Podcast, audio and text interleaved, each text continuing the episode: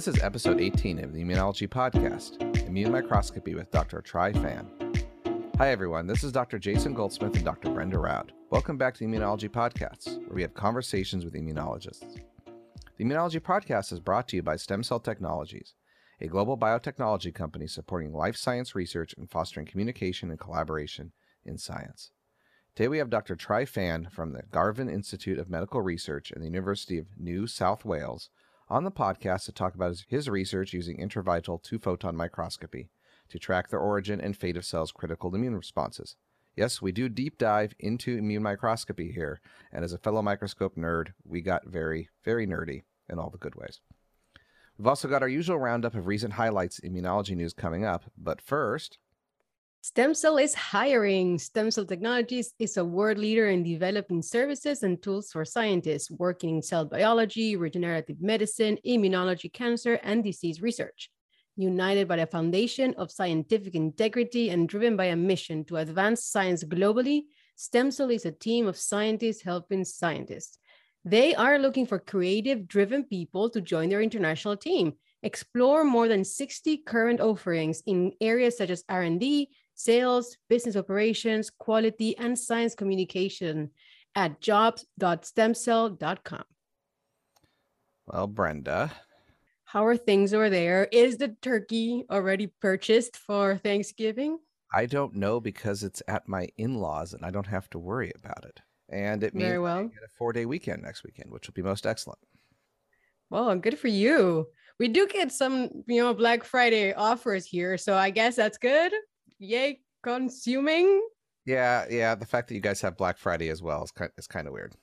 But, but yeah, but we do not go and go all crazy and you know just camp outside uh, our like the, our version of Best Buy to get a new TV. We just order stuff online mostly. I'd say it's not an injury on Black Friday making the front page of the news. It's not Black Friday. Indeed, we have European version. You know, a little bit more civilized. All right. Uh, I'll start with my COVID paper du jour, which is titled Identification of a Therapeutic Interfering Particle, a Single Administration SARS CoV 2 Antiviral Intervention with a High Barrier to Resistance. Uh, it's in Exciting. Cell, uh, accepted the 2nd of November. It's uh, still in the pre proof mode online. Uh, first author is Sonali Chaturvedi, and the last author is Lior Weinberger. So this is an interesting paper because I learned a lot about virology to do this. So viral replication is pretty inaccurate. And sometimes when a virus replicates, it makes a form of itself that inhibits its own replication. So that's like a known natural phenomenon that happens, but there's been a question for a long time of whether this could be used as a therapeutic by creating a partial version of a virus without necessarily all the things in the middle that you dope in. The virus will naturally replicate it because it has the five prime up, you know, the five prime UTR and the three prime cap on it. So it looks like it. We cut up a lot of the juicy middle, maybe throw a reporter in for good work. And but it's replication incompetent. So it like replicates, but it soaks it soaks up the replication cycles of the virus's proteins to make a bunch of it, not a bunch of the actual virus. So this is called a therapeutic interfering particle, a TIP. And long story short is they made a TIP for COVID, for SARS-CoV-2, and showed that it works, essentially. Um, and but then there's features of this which get really important that if it's too interfering, it won't replicate itself and will kill itself out. So it can't be so interfering as to completely prevent viral replication processes because then it won't make more of itself. But it has to be kind of this right sweet spot. And so they kind of do like a, um, a shotgun system where they have like two or three different ones that they go with and then look at how they work and kind of optimize based on known computer modeling to get the to get the ones that they use in the study. And of course, then they pick the best one. Um, so you kind of want this particle that will jump in line pretty well to get replicated, but not so well that the virus doesn't do any replication. And they show that in in a variety of systems, in vitro, in vivo with hamsters. It reduces the infection viral load twofold, too long, excuse me, too long. So a hundredfold. That's pretty cool. I'm going to talk about delivery systems, which could be uh, lipid nanoparticles. In fact, I mentioned intranasal lipid nanoparticles as their mechanism, which kind of goes back to our talk about IgA and, nanopar- and intranasal administration of medication. And through a lot of work, they show that it indeed can work. And then they actually look and make sure that there's not a mutational resistance here. And so the virus can just mutate out of this, which it doesn't. There's also some concern that these types of products could produce push the virus to evolutionarily adapt and become more dangerous because it's creating a, rep, a pressure on the Uh, you know selective pressure on its replication processes and sensitivities. That's still an outstanding question because they just don't have enough data from this paper. But they do show that after many passages with this co-culture, it doesn't develop some like super virus or develop resistance to it quickly. So there you go. You can take like the ends of the viral RNA, stick them together with a little bit of stuff in between, and make a product that inhibits regular viral replication by being a basically a a you know ribos you know the pseudo-ribosomal sink. That is really cool. I never never thought of. I was not aware of the existence of these viral particles that could interfere with the with the replication of the actual virus. I think it's so exciting now also that we have more and more different ways of therapeutic molecules or therapeutic uh, products to to help reduce the sever- severity of, of COVID. My question is like, do they discuss if this would be applied therapeutically, for example, through a nasal spray or something like yeah. that? What is the timeline that they should so be administering? So they look at even administering it a day or two after known infection and it works because it drops the replication. So you want it to be like really bad. you want the you want it so that the virus the the RNA polymerase will work decently well on this, but the but the, the human ribosome doesn't make anything useful out of it. And mm-hmm. so it's been the, the human ribosome that's been hijacked will go and try to make a bunch of nothing. Right. But, but the RNA polymerase can't like get stuck on it, and so you're not replicating the virus anymore. That's very cool. Yeah. And are they like planning on moving this forward? Uh, do they? I think they're unsure. Too? It seems very proof of concept. I think there are some concerns about like the evolutionary biology here of shoving in yeah. a, something that is this unknown, but we'll see. All right, that's very nice. Uh, but then it's good. It's a good kind of segue into my COVID paper because why have one when you can have two? Well, uh, and I think one year of pandemic when you can have two years of pandemic well, there you go. You know, they just the rules just keeps applying. Um, and this paper has been quite popular in science Twitter. Uh, and uh, because it identified very nicely pre like kind of non-spike directed uh, immunity that results in a kind of aborted SARS-CoV-2 infections in highly exposed individuals. So what do we have here? We have a, a, a study uh, done from the lab of Mala Maini at University College London, uh, a bunch of six first authors, so a big collaboration here. And they focused on a group of people, which are uh, most of in these case, uh, cases health workers that are known to have been exposed to SARS-CoV-2 uh, and have all many of their colleagues uh, tested positive by PCR, have a positive serology against COVID, uh, SARS-CoV-2, but they don't develop any kind of detectable uh, infection by PCR or by serology. So the question is, what are these people? How are these people preventing uh, infection? And why don't these people develop uh, immunity and all kind of humoral immunity like we most people do. And so what is really cool so they they they look at this they have samples from uh, healthcare workers some of some uh, some blood samples from before some blood samples throughout the beginning of the pandemic and they show that these patients are in a cohort of people they are uh, as, I, as I mentioned healthcare workers that are highly are very much exposed, and most of the these uh, workers do have do exhibit infection, but this group doesn't. They um, they show that it's very rare not to exhibit seroconversion after being PCR positive.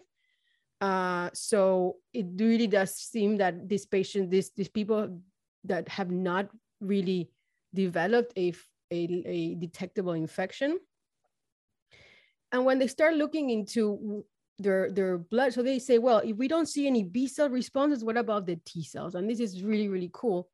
They show that these people actually do have a response, a T cell response against non-structural proteins, mostly about uh, around what they uh, kind of call general the replication trans uh, transcription complex of, of SARS-CoV-2, which includes RNA polymerases and helicases that are um, related to, to viral replication.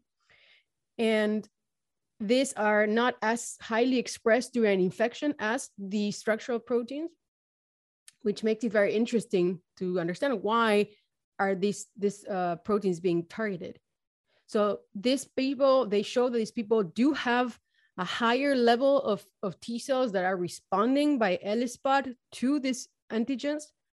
And they also show by using a marker that they previously previously described, which is uh, an interferon uh, inducible uh, gene, which is um, IF27. And they show that in, in their previous work, they show that IF27 is uh, positively um, related to COVID infection, and they can actually this this marker comes up in blood earlier than actual PCR positivity, and they see show that this non the seronegative patient or the seronegative healthcare workers actually have a higher IF20 127 baseline, We suggest a that they actually have had an infection ongoing that was mediated by which responded uh, which the response was mediated by T cells. So, so basically what they show is that these patients are actually aborting a full-blown infection by very early on picking up this the virus through the expression of this other group of antigens.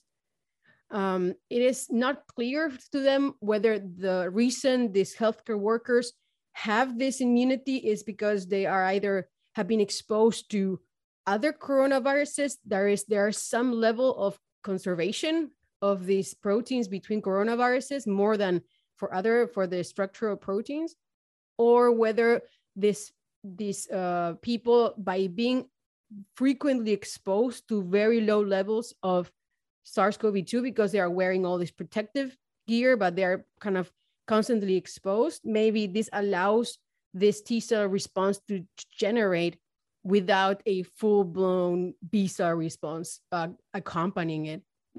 So I thought it was really cool because there was also other um, papers a lot earlier in the in the pandemic that showed that there were some pre-existing immunity against COVID, and I think this is probably similar. The similar idea. Uh, Frody are kind of both these studies are looking at the same thing and it is uh, interesting to not understand whether it is due to other coronaviruses or it's because of this baseline uh, ex exposure that allows the development of the T cell responses uh, in this in this people. So it was, it was very cool, and I think yeah, it was a very popular uh, topic lately, and it was a really, really nice uh, paper to look at. So, did they find any genetic differences in those people who had this early response or not, or did they not look there? No, they don't look into what do you mean like SNPs or stuff like that? Like host genetics of any form. No, they don't they don't go into that. Okay. They look into other things, just age and group, but they don't they don't see any other specific um markers. And and just to be clear, T cells get the job done. T cells get the job done even before B cells have the chance to react to this antigen. So yeah, I'm not surprised, I have to say. All right. Well, we'll have to move away from COVID now, unfortunately, but not unfortunately, and go to something completely uh, different molecular dead man switch for viral infection. So, I guess still COVID, but not really. So, taking a high level view here, there are there's something called the guard hypothesis that this paper just spends some time describing. And I'm gonna I'm gonna explain this before I go into the paper. And this is the idea that a host cell that's infected by something has another mechanism that notifies itself that it's been infected, right? So it monitors or guards critical paths so that um, disruption of those paths by the virus or virulence factors provokes an immune response. Okay, so when a virus develops an evolutionary escape mechanism to, or evolutionary mechanism to, say, turn off your cytokine signaling, it senses that the fact that its cytokine signaling is turned off and then does something. So this is a paper about self-guarding. So now to dive in, it's called self-guarding of MORC3 enables virulence factor triggered immunity. This is by Moritz M. Gates, first author, and last author is Russell E. Vance, and it came out in Nature uh, on 10th of November. So in this case, they just diving right in, they show that MOCR, which I'm going to try to find it because they, you know, they only say the name of it once. Let me get it in here. So it's a nuclear body protein, which it doesn't actually, they don't actually specify what it stands for. That's why I was having trouble finding it. So the way it works, though, pretty simply, interferon is a main uh, mechanism by which viral mediated immunity is managed. And certain viruses, in this case herpes simplex 1, tries to modulate interferon production. So it has something called ICP0, which targets proteins for degradation through the SUMO pathway. And in doing so, it drops down interferon signaling generally. However, this paper shows that there's a counter effect that's a self guard. So MOCR inhibits interferon production. And how it works is that this this virulence factor in herpes ICP0 causes MOCR to be degraded, thus leading to activation of interferon. So the virulence fact so it's a self guard in that the virus goes to degrade this protein as part of its function and in doing so auto generates the interferon response against it. So it's like this double whammy negative regulator. Um, I think this is one of the first examples of a self guarding being discovered, which is why it's a big deal. And it's independent of the STING and IRF3 and IRF7 pathways. So double stranded DNA sensing, it's not through that. This this this whole sumo mediated ubiquitination and degradation process. And MOCR is happens to be a target of this ICP0 protein that does this. And that then leads to the activation of the very pathway the virus is trying to turn off and kills the virus. And so they do all the knockouts to show that it's important and it works this way. And if you get rid of MOCR, you don't have this response, and then the virus doesn't die. And that, but other pathways, if you block like Sting or what have you, you can see different effects because they show that they're independent. So they do all the knockout work, show that they are really independent pathways, and basically put it all together in a pretty succinct paper. It's not a large paper; it's only four page, five pages. Um, and they also show that this MOCR is there's a regulatory MRE, and it's location dependent because all the genes that it seems to activate are on chromosome 9. Um, and that drives interference signaling all in that loci.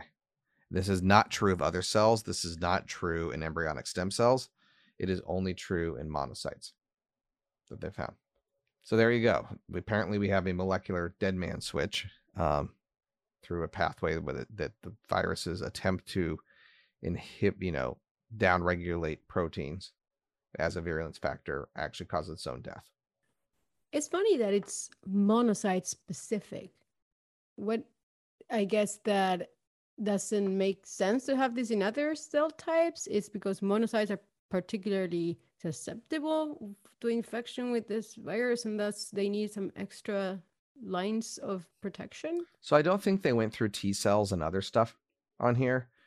Um, but they went through vir- they went through mature immune cells that could be infected by HSV, such as monocytes. Um, and I think it's a cell culture question as well. Okay. Are they using monocyte cell lines? They are.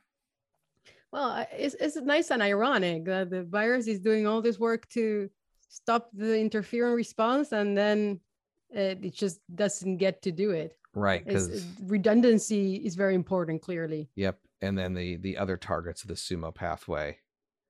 Um, because it degrades sumo dependent IF1, 16, and ND10 nuclear bodies. So it, it blocks. So it this uh, what is it ICP zero pathway that the virus has, this virulence factor, does block other downstream things from being affected. So it does block the other interferon, but it right. then causes this other thing to die to release interferon. So you're damned. And that is the purpose of ICE. Uh, Sorry, that is the purpose of ICP zero, right? To, to block these interferon pathways. Yes. It just then happens to block a protein that blocks the pathways, or degrade a protein that blocks the pathways. Okay. Oops. He's bad. Well, uh, that's what you get when you don't do the job right. Then uh, this virus does not deserve to infect monocytes. Clearly. Um, okay, so for my second paper today, I'm moving. I'm staying T cells, moving away from viruses, um, and talking about a nice publication in Cell Reports from the lab of Catherine Wu at Harvard. Uh, first authors Pavan Bhagireddy and Elham, Elham Azizi. Um, the paper's called Mapping the Evolution of T cell states during response and resistance to adoptive cellular therapy. And it's a nice paper that looks, uh, takes advantage of a study from the 90s. Apparently, clearly they had a lot of samples left from this from the study, and they decided to use it as a proof or kind of a, of a model to study, uh, try to identify characteristics of T cells that associate with a kind of immune therapy potential. So let me just explain a little bit. They use, uh, they take on samples from a study of um, stem cell, allogeneic stem cell transplantation uh, for, for patients with uh, chronic myelogenous leukemia. These people get a stem cell uh, treatment, so bone marrow transplant, uh, which is CD8 depleted. So CD8, uh, they uh, CD8s are depleted from these transplants usually because they can mediate graft versus host disease, and therefore you take this out uh, to to to reduce toxicity of the of the transplantation. And uh, but you still have, for example, CD4 T cells and other immune cells are still uh, can still be included in this bone marrow and they basically patients after this treatment which was mostly done in the 90s uh, afterwards uh, um, there's other newer treatments uh, tyrosine inhibitors um, they're more um, they're more uh, popular now. But from these patients so they have a set of 12 patients six of which were long-term responders and six of which were non-responders. So the the tumor in their bone marrow relapsed and they're trying to identify from the T cell response that is kind of pre-existing in these patients and kind of after treatment observed if they can identify characteristics that differentiate responders from non-responders. So very straightforward. Uh, they have so they do single cell transcriptomics bulk they also do uh, chromatin accessibility profiles. They uh, look at the T cell clonality of the bone marrow biopsies to look at the different clones of T cells found there. And they find that uh, they find a couple of things. So again, so they look at the single cell RNA-seq and they generate clusters of different types of cells that it can be found in the bone marrow before and after treatment. And they identify certain clusters that associate with um, responders, not responders it's a very this paper does a really deep dive into bioinformatic as uh, kind of algorithms and bioinformatic models to uh, identify this cluster it's not terribly it's not very straightforward. So the authors do show that they need to do a couple of normalizations and some take into consideration the variability between the patients. But they find a model which allows them to identify differences between responders and non-responders. So bioinformaticians, if you want to take a look and give me a, and send me some tips, let me know. Um, and they do find that the clusters that are, and this is not very surprising, right? The clusters that are associated with response are mostly uh, associated with T cell activation and what is traditionally considered T cell exhaustion. And the non-responder clusters are more associated with a variety of dysfunctional states, such as and have gene clusters associated with hypoxia, with energy. And, and so it does seem that they, they cannot identify a specific dysfunction uh, uh, signature, but more of kind of a, a diverse diverse reasons that can drive a dysfunction in the T cells of non-responders.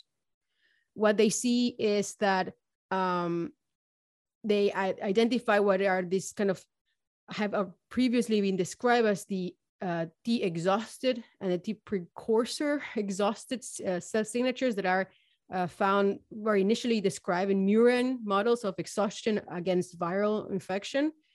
And again, they find that they can identify this precursor exhausted and exhausted cells in the different clusters and that responders scored highest for the precursor exhausted that are mostly considered to be able to generate new effector populations upon some kind of immunological stimuli, either antigen exposure or, or immunotherapy, checkpoint inhibition, or in this case, the introduction of new immune cells that can detect and can uh, respond against the, the, the tumor the tumor antigens from this the the, um, the leukemia.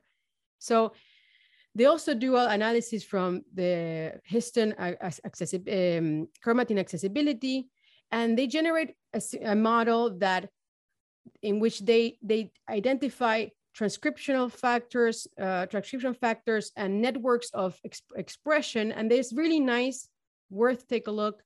They can identify specific clusters of expression that are associated with specific transcription factors. And again, they identify uh, transcription factors are known to correlate with kind of good um, productive T cell responses. What they see is that they find that the T cell responses that are characterizing these uh, patients that are responding actually come, most of the CD8 T cells come from the actual, from the real, from the patient that, and not from the graft, from the, the, trans, the transfused cells. They find that what they, what they conclude very nicely is that the the trans, trans uh, the cells that had been transfused from the from the donor to the host are not the ones mediating the graft versus the graft versus leukemia response in this patient, but they're actually reinvigorating the, the pre-existing response in the patient, uh, mainly by, for example, adding CD4 cells that can uh, co-stimulate CD8 cells and adding other, other immune cells that can mediate uh, more immune activation and that uh, this really the capacity of the host cells to reactivate upon the addition of the new cells determines the outcome of the patient in this model. Very nice uh, work. A lot of bioinformatics for those uh, looking into that. And yeah, it was very, very interesting to read the fact that it's the host T cells or the CD8 cells is really interesting. That the, the transplant's really just in reinvigorating them is fascinating. I mean, that's yeah. immune therapy is, right? In a way, without the without yeah. the cell transplant. That's really. I, I also really like that that uh that conclusion. I, I hadn't thought about it, but I think that makes a lot of sense. No, that that's a big one. That's a big conclusion there. All right. Well, we'd love to keep talking papers, and we're going to be speaking to Dr. Tryfan at the Har- at the Garvan Institute of Medical Research in the University of New South Wales in just a moment. But before we get to that, are you interested in differentiating human pluripotent stem cells into monocytes? The StemDiff monocyte kit from Stem Cell Technologies generates millions of monocytes, ready for downstream assays or further development into macrophages or dendritic cells. Learn more at stemcell.com forward slash monocyte kit. Speaking to us today from several time zones away is Dr. Tri Fan, who is a senior principal research fellow at the Garvan Institute of Medical Research at the University of New South Wales in Australia, where he heads the intravital microscopy and gene expression lab. Dr. Fan, it's great to have you here with us today. Uh, greetings uh, to the future, to tomorrow over there. Hi, how you going? Yeah, this is like our one of we had one other guest from Australia, but this is the first time we've done it where we've had Brenda in the evening, myself in the afternoon, and our guest in the morning. I don't think we've done this before. So you're making podcast history here for pan worldwide time zone spanning days and uh, times everywhere. Well, it's a very exciting times. It is brought to you by the power of everyone being virtual. So, thank you for being here today. I, I was super excited to get to talk to you because I'm also a uh, glorified microscope nerd, uh, but I come from the land of single molecule biophysics in my past past life, um, two past lives ago, and so I was very excited to see you know your your innovative work and approaches using two photon microscopy. So i was hoping we could start there. But since when i you know start counting large numbers like two no sorry just kidding um, when i start saying photon microscopy and intravital microscopy i think some people know how it works but not others. And particularly i was hoping so i was hoping you could a explain to you know the scientific crowd here. We have a pretty scientifically literate audience since it's usually mostly you know scientists listening but explain how it works and why, in particular, it's two photon, because I think that's part of the key to the technology that gets lost. Like, oh yeah, two photon is kind of a fancy microscope, but but why you need two photon for intravital and how it works and what you're able to do with it because it works.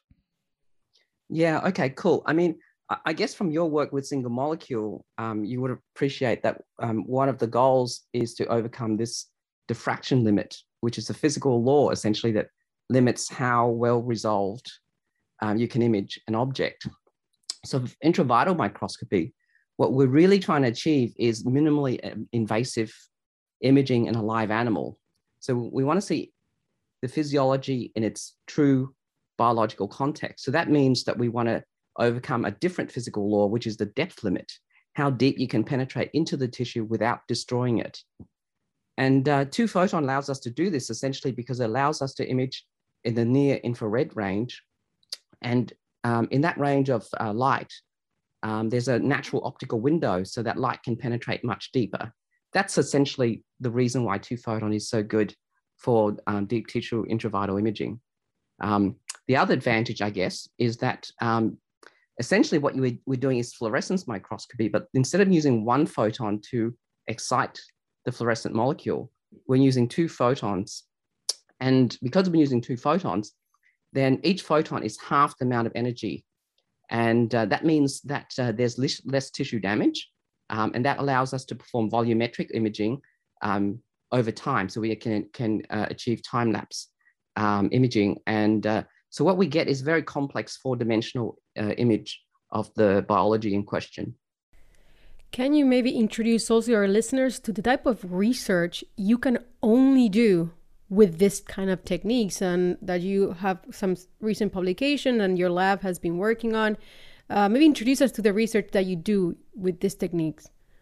So for us, um, intravital microscopy is, is a very powerful tool for biological discovery because it, it's allowing us to see uh, processes in live animals that we wouldn't normally necessarily be able to see.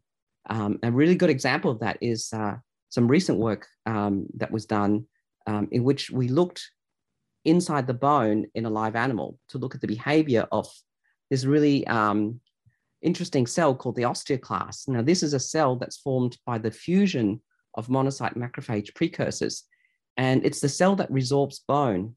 So a bone is constantly being remodeled in real time. So this is a very dynamic, ongoing process in which the body responds to the environment, for example, weight bearing, um, and, and so constantly new bone is being made and then old bone is being resorbed. Um, and that's the function of these osteoclasts. And previously, because bone is such an opaque, thick, mineralized um, tissue, uh, it was, it, uh, the only imaging that we could do in the bone was destructive imaging, in, in which the bone is harvested uh, from an animal or, or post mortem um, and then uh, imaged under a light microscope. So using intravital microscopy, we saw that these osteoclasts, when they resorb bone, um, they weren't just formed from, from the fusion of these um, precursors, but the osteoclast itself can also break up fission into daughter cells. And then these daughter cells, which we called osteomorphs, could also um, migrate towards each other and fuse to, to reform osteoclasts. So that's an incredibly dynamic process that we never would have been able to encounter uh, from the two-dimensional static imaging uh, of the past. So I want to jump on that osteomorph. I know I'm, I'm going to go back to two photon in a second because I think there's a technical question to explore with people. Um, but that's my microscope nerd coming. But before I get there, with this osteomorph, I was reading that paper and really trying to, you know, I'm I'm not a bone guy, but I like osteoclasts because they're macrophages. But going from there, how would you describe this osteomorph? Because you basically found a new cell type that was not really appreciated before through this really cool technology where you could actually just see it happening, which lets you really question what else is going on in our bodies that we're not looking at yet. But what would you describe its function and and and then furthermore, do you think there's then parallels based on what you saw, given that it is a macrophage esque lineage? Do you think there's any other cells that have morphs that we don't know about that you're hunting for next? Maybe if you can give us a preview. Yeah, no, sure. I mean, look, I, I think that's a really inc- interesting question. Um, for us, uh, uh, something that we're trying to grapple with at the moment is the question why. You know, why would an osteoclast uh, um, uh, essentially fission um, and then recycle? In, I guess the our first stepping point was the fact that uh, conventionally, um, osteoclasts have been thought to have a very short half life, and that um, when they finish resorbing bone, they undergo apoptosis and die. Uh, of course, that was recently uh, shown in, in, very elegant um, parabiosis experiments by Frederic Geissmann to be not the case, um, that they are in fact more longer lived than we considered. So, so one of the consequences of being able to recycle is that you could potentially be, be able to generate cells that would live for much longer and whether they retain some sort of functional specialization that allows them to more efficiently form osteoclasts again is one possibility. I guess the other possibility we're, we're grappling with is the idea that actually osteoclasts are incredibly metabolically active. Um, they have to form this very tight sealing zone on the bone where they pump huge amounts of acid and degradative enzymes into that um, resorption pit to degrade all the um, collagen and mineralized matrix uh, within the bone. Um, and that probably creates a lot of cellular stress. And we're sort of wondering now with the idea that maybe the cell fission is a response to cell cellular stress and is a, a, you know part of a mechanism for the osteoclast to resolve um, the accumulating oxidative damage um, and so on. So these are sort of areas of very active uh, research in the lab, and, and we're hoping that we, we might get some answers soon. On that on that note, maybe a more philosophical question, but what how do you see the kind of the original knowledge that is derived from in vitro experiments, for example, in the, especially in the case of these cells that are so dependent on the environment in which they find themselves na- naturally? Uh, how what how much do you think having the advantage of using this intravital microscopy of intravital imaging will change what we know about certain uh, cell types and maybe you want to tell us where did the idea come from that the osteoclasts were short-lived how do the how, how why did we think that before and now you show that that's probably not the case yeah look i i think in the terms in the case of the osteoclast, the bulk of our knowledge has come from um, in vitro cultures. Um, uh, one of the biggest breakthroughs in, in osteoclasts and bone biology was um, when uh, investigators learnt how to culture macrophages and get them to fuse um, to form osteoclasts in vitro. And uh, of course, under in vitro conditions, we could see that osteoclasts were short lived. Um, and from that was um, born the idea that, that they are short-lived cells. One of the problems, of course, with in, in vitro cultures is one, you, you're not completely um, uh, capturing the entire uh, in vivo environment. There are lots of very, very subtle interactions, a lot of interactions at a distance that we're only just beginning to unravel, um, uh, and a lot of unexpected interactions as well. I mean, I was just marveling this morning at a new paper describing, eh, you know, uh, how the brain remembers inflammation that's going on in the gut. So, so for us, I guess um, uh, the value of Intravital was that it makes uh, no assumptions. It, you know, what you see is exactly what is happening. Um, of course, one of the other uh, areas that I have a sort of an opinion on, I guess, is that um, a lot of people are really excited nowadays about um, you know 3D cultures and organotypic cultures, and that's great as well. But from out to our thinking, those are still very much in vitro systems, in which they're only as good as the inputs that you put into them. In other words, the rules that govern the behavior of cells within that very limited um, uh, th- three-dimensional space that you've created. So um, going in vivo allows us to see all these things um, in all, you know, in all its glory, essentially. Um, and, and, I guess the other point I would make, um, and something that we learned really early on, is that with intravital imaging, um, particularly two photon microscopy, which depends on fluorescence, we are trying to make the visible invisible. So we go in there, I guess, with our own biases and assumptions. And so we're trying to see what we want to see. And so we're really careful then to really make sure that, um, well, one, what we see is completely reproducible, um, but also more importantly, that we uh, undertake a rigorous process of cross validation. So in the case of the osteomorphs, uh, it was very important for us to cross validate.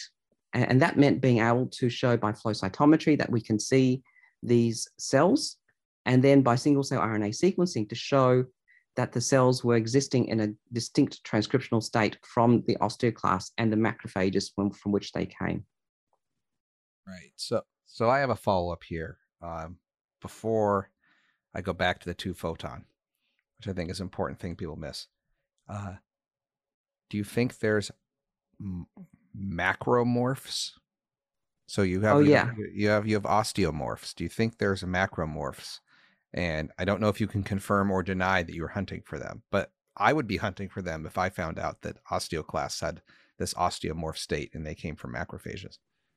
Yeah, look, I think that's a really interesting question. Of course, we see this sort of process um, involving macrophages uh, uh, in um, granulomas, where uh, particularly in response to a foreign body or to infection with an organism that can't be eradicated, uh, the macrophages fuse to form these multinucleated giant cells.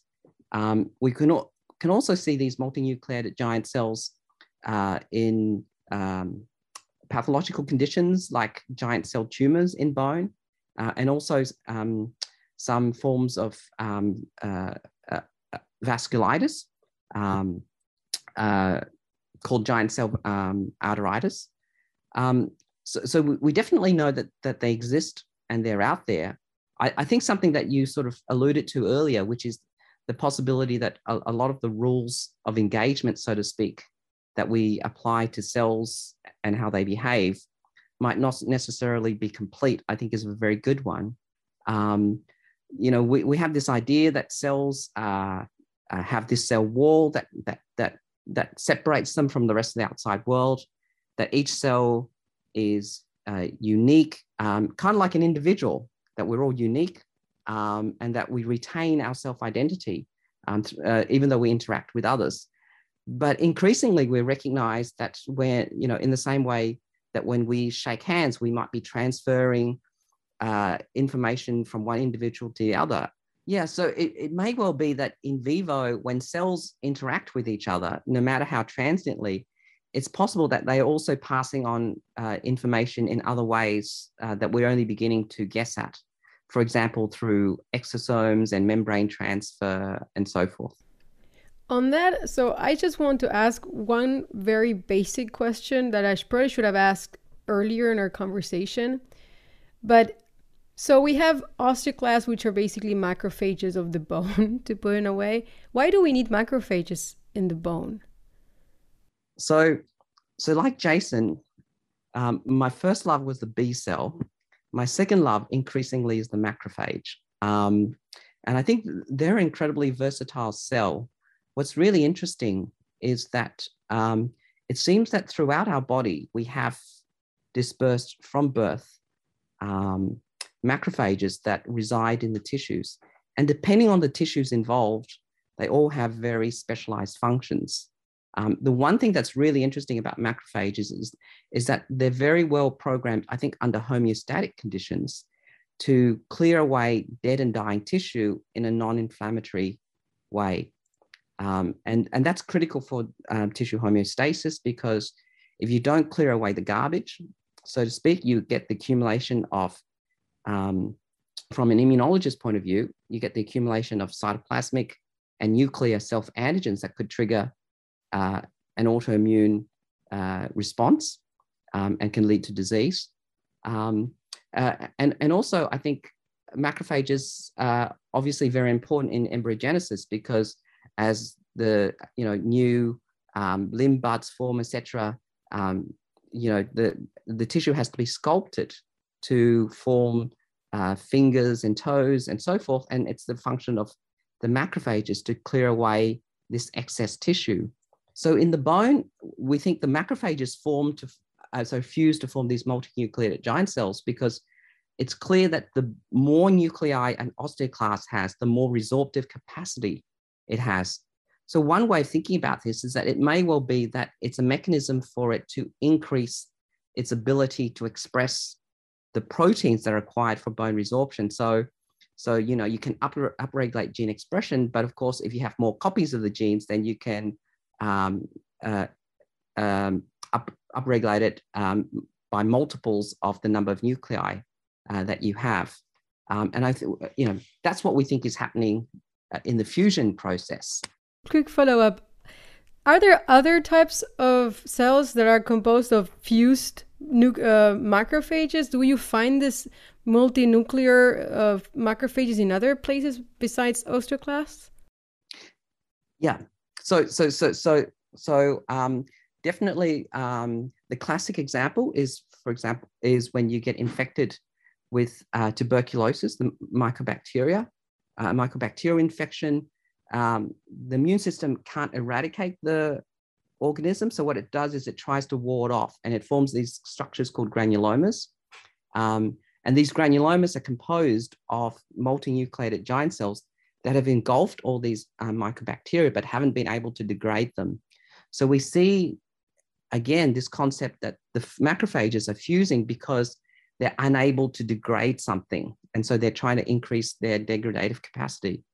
Um, and we also see, so we see them in, in granulomas that form in response to um, infections that can't be cleared or in response to inert foreign materials um, that uh, get trapped in our body. Um, we also see them pathologically in these diseases like giant cell arteritis, which is a, a vasculitis, uh, inflammation of blood vessels, and in these giant cell tumors that can form in bone. So, so definitely um, uh, they're there.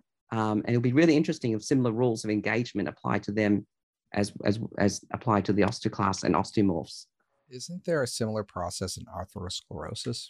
So in the foamy macrophages and multinucleated centers occasionally and large nasty plaques? Yeah, so, so so you're absolutely right, Jason. And, and I think what's really interesting, and a lot of people have sort of uh, caught on to where we might be wanting to go, is that um, when the osteoclasts fission into the osteomorphs, we're able to find cells in the circulation that resemble the osteomorphs. Um, and one idea is that is that uh, the osteomorphs uh, are able to enter the circulation and recirculate. And so the idea is that they may be able to go to other bones and form osteoclasts there. And of course, uh, one of the questions is are they involved in other diseases, for example, in rheumatoid arthritis, where osteoclasts are part of this destructive um, tissue called the pannus, which resorbs um, and erodes the bone in, in, rheumatoid arthritis. But also, there are some uh, interesting similarities between these cells and, as you alluded to, the foamy macrophages in atherosclerosis. Um, and so, uh, we're sort of very curious about this yeah, no, I think this is super fascinating, and I think you know we're gonna see your next paper on uh, what we were calling it, uh, macromorphs, which, which is an awesome name.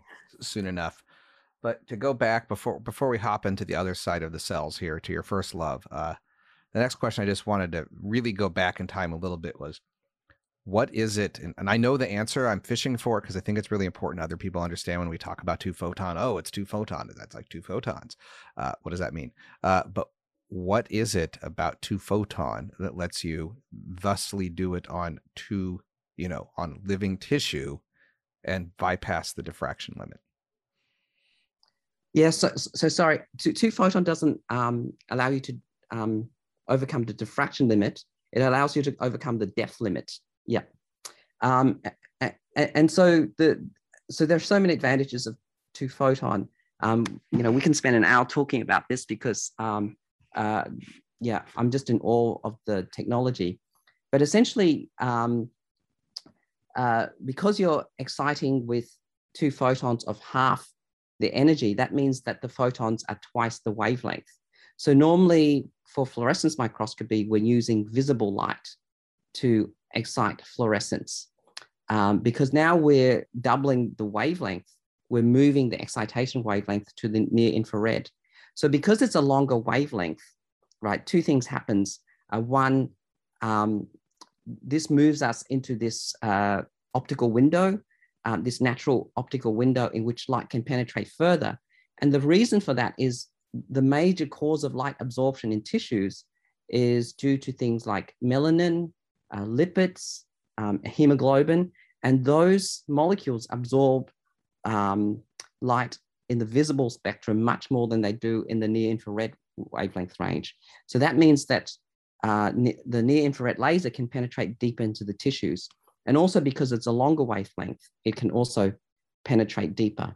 The second thing is that because it's half the energy, then the, um, we don't have any problems with phototoxicity. That is where the light hitting the uh, cell damages the cell because it's transferring heat uh, into the cell. Um, and because it's half the energy, there's much less phototoxicity. And that means that we can perform time-lapse imaging. So image the same tissue over and over again over very long periods of time. Um, in our lab, we've imaged uh, as long as 24 hours. Um, of course, other problems get in the way, but, but essentially the point here is that we don't have problems in the way, much in the way of phototoxicity, but also photo bleaching. I think the other um, thing that is really cool about two photon microscopy is that you get something for free. So there is this um, nonlinear optical process called second harmonic generation. Now, this is where a molecule um, that has a certain physical property um, is able to absorb light and then emit it um, at half the, wa- half the wavelength. So it's also called frequency doubling. Now, the molecule in human in, in, in biological tissue that does this the most is collagen, and that's because it has these rep- um, uh, uh, repetitive structural units. Um, so we see it for collagen. We can also see it for other um, biological molecules like microtubules. But the point is that a lot of the capsule um, uh, is, is made up of collagen. Uh, the bone is, is made up of collagen. And so you get um, this label-free imaging that provides us structural information. Um, and, and so uh, you get this incredibly rich uh, three-dimensional volumetric image, um, and then you can image it over time. So essentially, you're doing four-dimensional imaging. So thank you for indulging my nerdiness to help explain to others. Uh, this one, my last real follow-up before I hand it back to Brenda is how the heck do you do imaging for 24 hours on a living creature? That is a lot of anesthesia. Do you guys have shifts? With like people coming in and monitoring the mice under isoflurane, which I know is a pain because of the temperature monitoring you have to do. Like, how do you do this for 24 hours straight? Yeah, so so so it, it really is a uh, it is a big challenge. Uh, our biggest concern is actually that the physiological insult that that um, uh, how that impacts on the biology that we're imaging. So so we're always super cautious um, when we do do those some of those long experiments. But you're absolutely right. The key is the anesthesia. We need really, really stable anesthesia. Um, and we really need to have very careful monitoring. So, temperature monitoring in particular is critical because small animals can't maintain their body temperature when they're anesthetized. Um, and you're absolutely right. Um, for some of these experiments, um, we do have shifts. Um, uh, monitoring the sugar levels on the scientists is just as important. And so Coming back to the kind of research that you can do with this technology, uh, you also looked into other types of structures. So besides bones, you also have really some really nice uh, research on lymphoid structure, on B cells, and particularly niches within the lymph nodes. Would you like to share with us a little bit about that? Yeah, no, thank you. So, so one of the things that we're really keen on as a concept in our lab is the idea that um, cells are incredibly dynamic and um, their behaviors can vary, are very, is very much context dependent. And that context is provided by the microenvironment in which they find themselves. Uh, and, and, so for us, uh, one of the things that was really interesting was um, some recent work, and people ha- have, um, you know, um, seen this in a non-dynamic way before, of course, um, which is that after vaccination, you do accumulate memory B cells uh, and also memory T cells in the draining lymph node. Um, and there are more memory B cells in, in, uh, in the draining lymph node than there are in the non-draining lymph node, suggesting that there's a resident uh, uh, uh population of memory B cells that stay in the lymph node. Um, and so the niches in which they reside, the cells that they interact with, with that ma maintain them in that niche um, is something that's really interesting to us. Um, and, and, and we see them localizing in this um, space um, in the vicinity of the subcapsular sinus macrophages. So there, there are also um, lymphatic vascular endothelial cells, uh, marginal reticular cells. So we think those cells together make up a supportive niche that um, uh, attracts and keeps the resident memory B cells in that location. And um, what's really interesting is that, of course, when um, you encounter antigen, it drains the lymph node via the afferent lymphatics. And then the afferent lymphatic drains into the subcapsular sinus. So that is going to be the lymph tissue interface. That is where you're going to first encounter a pathogen when it comes into the lymph node. And so it makes a lot of sense then in the draining lymph node where you've encountered antigen before to keep the memory B cells in that location. So so for us, that was really interesting. And we showed that also when you reactivate the memory B cells in the draining lymph node, they form this very specific structure in that space, in that subcapsular niche, um, which we call the subcapsular capsular prolific focus. Um, and that, that makes a lot of sense also because the macrophages there are, are, are, specialized to activate B cells because they capture and surface retain their, their antigen intact.